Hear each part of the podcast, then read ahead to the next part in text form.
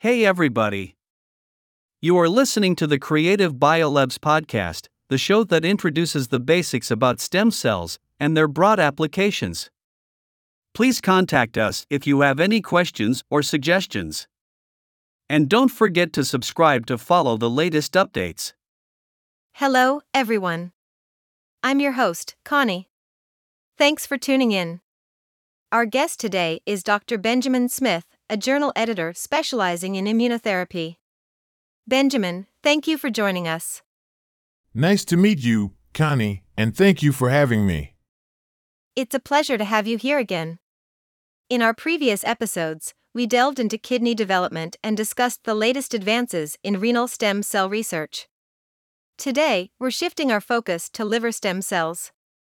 As we all know, the liver possesses a remarkable regenerative capacity, with mammals, including humans, capable of surviving the surgical removal of up to three quarters of their total liver mass. So, where should we start our discussion on this topic, Doctor? Well, let's begin by exploring the normal anatomy of the adult liver. This foundational knowledge will provide our audience with valuable insights into hepatic stem cell biology. The liver comprises several distinct lobes and is unique in having two afferent blood supplies. Specifically, the portal vein brings in nutrient and hormone rich venous blood from the splanchnic bed, while the hepatic artery supplies oxygenated blood. Venous drainage exits through the vena cava. Bile, secreted by hepatocytes, is collected within a branched system known as the biliary tree, ultimately draining into the duodenum. These structures, including the hepatic artery, portal vein, and common bile duct, all enter the liver via the porta hepatis. Thank you for providing that overview. I believe understanding the microstructure of the liver is essential for grasping hepatic stem cell biology. Could you elaborate on this aspect a bit more? Certainly. The liver comprises a diverse array of cell types, including hepatocytes, bile duct epithelium, stellate cells, Kupffer cells, vascular endothelium, fibroblasts, and leukocytes. The functional unit of the liver is the hepatic lobule, with the portal triad situated at its periphery. This triad consists of a small portal vein, a branch of the hepatic artery, and a bile duct. It's where arterial and portal venous blood mix before flowing past hepatocytes toward the central vein, which lies in the middle of the lobule. Liver sinusoids are responsible for connecting the vessels of the portal triad with the central vein. Unlike other capillary beds, sinusoidal vessels feature fenestrated endothelium, allowing direct contact between blood and hepatocyte cell surfaces. Hepatocytes are arranged in hepatic plates from the portal triad to the central vein in two dimensional images. Adjacent hepatocytes form bile canaliculi, channels that drain secreted bile towards the bile duct within the portal triad. Duct epithelial cells line the bile ducts. Stellate cells, comprising 5 to 10% of all hepatic cells, play a vital role in extracellular matrix protein synthesis. Kupffer cells, making up around 5% of hepatic cells, function as tissue macrophages. Your explanation is quite comprehensive. Among these diverse cell types, are hepatocytes the primary contributors to liver function? Absolutely. Hepatocytes are the main workhorses of the liver and are responsible for a wide range of functions. These include intermediary metabolism of amino acids, lipids, and carbohydrates, detoxification of xenobiotics, and synthesis of serum proteins. Additionally, the liver produces bile, a substance used by the intestine to absorb nutrients and eliminate cholesterol and copper. While hepatocytes are the primary players in these processes, it's worth noting that not all hepatocytes are identical. Different regions of the liver display unique biochemical properties and gene expression patterns. For example, pericentral hepatocytes, found near the central vein, are the only ones to express glutamine synthase and use ammonia to generate glutamine. In contrast, periportal hepatocytes express urea cycle enzymes and convert ammonia into urea. I understand. From what I know, there has been controversy surrounding the role of liver stem cells in regeneration. How can we resolve these disputes? Many apparent inconsistencies can be addressed by considering the various definitions applied to liver stem cells. Presently, different cell types and mechanisms are responsible for organ reconstitution, contingent upon the type of liver injury. Moreover, we must differentiate between tissue replacement through endogenous cells and reconstitution via transplanted donor cells. Therefore, there are five distinct definitions of liver stem cells. Firstly, cells responsible for normal tissue turnover. Secondly, cells regenerating after partial hepatectomy. Thirdly, cells responsible for progenitor dependent regeneration. Fourthly, transplantable liver repopulating cells. And fifthly, cells capable of producing hepatocyte and bile duct epithelial phenotypes in vitro. So, can we categorize hepatic stem cells according to each of these definitions? Absolutely.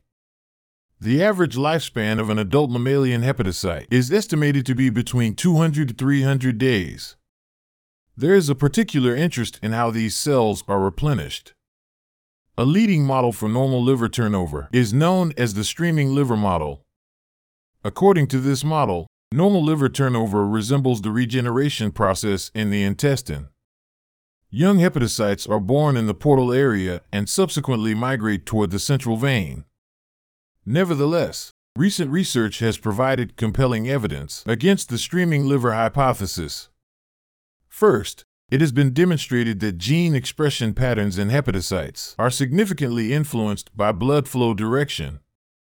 These patterns reverse when blood flow is reversed, with portal blood entering the lobules. Consequently, lobular zonation is better explained by metabolite induced gene regulation than by lineage progression. Second, retroviral marking studies have supplied clear evidence contradicting hepatocyte migration during normal turnover. In conclusion, adult animal liver turnover is not primarily driven by stem cells. Rather, it relies on in situ cell division of hepatocytes and biliary epithelial cells. That makes sense. What about the cells responsible for regeneration after partial hepatectomy? During partial hepatectomy, specific lobes are surgically removed intact without harming the remaining lobes. The remaining lobes then grow to compensate for the loss. Similar to normal liver renewal, there is no evidence indicating the involvement or necessity of stem cells in this process. Several factors, both positive and negative, have been identified as important for initiating regeneration after partial hepatectomy. The key factors include interleukin 6, tumor necrosis factor alpha, transforming growth factor alpha, and epidermal growth factor. Nonpeptide hormones also play a vital role in the regenerative response following liver injury. Some evidence suggests that transforming growth factor beta 1 may be crucial for terminating liver regeneration, but the mechanisms by which hepatocyte division and liver regeneration cease after restoring adequate liver mass remain unclear. I see. In both cases, stem cells do not play a role in organ regeneration. So, in what type of liver injury do stem cells come into play? In certain liver injuries, we observe the emergence of small cells with a high nuclear to cytoplasmic ratio in the portal zone. For instance, chronic liver injury can be induced by chemicals such as D-L-ethionine, galactosamine, and azo dyes. These small cells undergo extensive proliferation and migrate into the lobules, eventually differentiating into hepatocytes. They are referred to as oval cells due to their distinctive morphology. Oval cell proliferation exemplifies progenitor dependent liver regeneration. The cells giving rise to oval cells can be considered facultative liver stem cells. Many agents inducing oval cell proliferation are DNA damaging or carcinogenic, so oval cells can be seen as precancerous. A common feature of progenitor dependent liver regeneration is the inability of hepatocytes themselves to divide normally. Consequently, progenitor dependent regeneration becomes relevant when parenchymal hepatocytes are chronically severely damaged or unable to regenerate efficiently. You're right. Aside from their high nuclear to cytoplasmic ratio, what other characteristics are associated with oval cells? Oval cells express markers typical of both bile duct epithelium and hepatocytes. In rats, they also exhibit high levels of alpha fetoprotein. This gene expression profile similarity to fetal hepatoblasts characterizes them. Additionally, oval cells display bipotentiality in vitro, retaining the capacity to differentiate into both bile duct epithelial and hepatocyte lineages. Hence, oval cells resemble hepatoblasts and possess bipotential capacity, akin to committed hematopoietic progenitors. Consequently, oval cell precursors located in the canal of Hering are strong contenders for liver repopulating stem cells. As you mentioned, oval cells are primarily defined by their morphological appearance in rats. Is it possible for their phenotype to undergo changes? The phenotype can indeed vary depending on different induction regimens, and there's variability in the expression of marker genes at different stages following oval cell proliferation induction. This raises the question of whether all oval cells are equivalent or if there are distinct subclasses of oval cells. Another category of hepatocyte progenitors has been identified in rats treated with retrorsine and partial hepatectomy. Retrorsine is reported to inhibit mature hepatocyte division but does not lead to the emergence of classical oval cells expressing alpha fetoprotein and the OV6 cell surface marker. Instead, organ reconstitution occurs through the appearance of small, hepatocyte like cell clusters, which express both hepatocyte and bile duct markers. Thank you for clarifying that. Just a moment ago, you briefly mentioned liver repopulating cells. What characteristics should these cells possess? The nature of transplantable liver repopulating cells has been investigated using animal models. Hepatic stem cells can now be defined by their capacity to repopulate the liver. It's essential to emphasize that liver repopulation specifically refers to the replacement of hepatocytes by transplanted cells, based on a significant selective advantage of transplanted cells over host hepatocytes, often driven by genetic disparities. Remarkably, liver repopulating cells have demonstrated the ability to undergo over 100 cell divisions without a loss of function. I understand. Which types of cells can serve as liver repopulating cells? Potential candidates include hepatocytes, fetal hepatoblasts, oval cells, pancreatic liver progenitors, and hematopoietic stem cells. There might be subpopulations with particularly high repopulation capacity, which can be identified through experiments using purified bone marrow fractions in the hematopoietic system. Recently, similar experiments have been conducted with liver cells, revealing that fully differentiated hepatocytes exhibit a substantial capacity for liver repopulation and possess stem cell like potential for cell division. Additionally, studies indicate that transplanted fetal hepatoblasts proliferate more readily than adult hepatocytes, and certain fetal liver cells may maintain bipotentiality. As mentioned earlier, oval cells resemble fetal hepatoblasts in being bipotent. When transplanted, oval cells show moderate proliferation and differentiate into mature hepatocytes.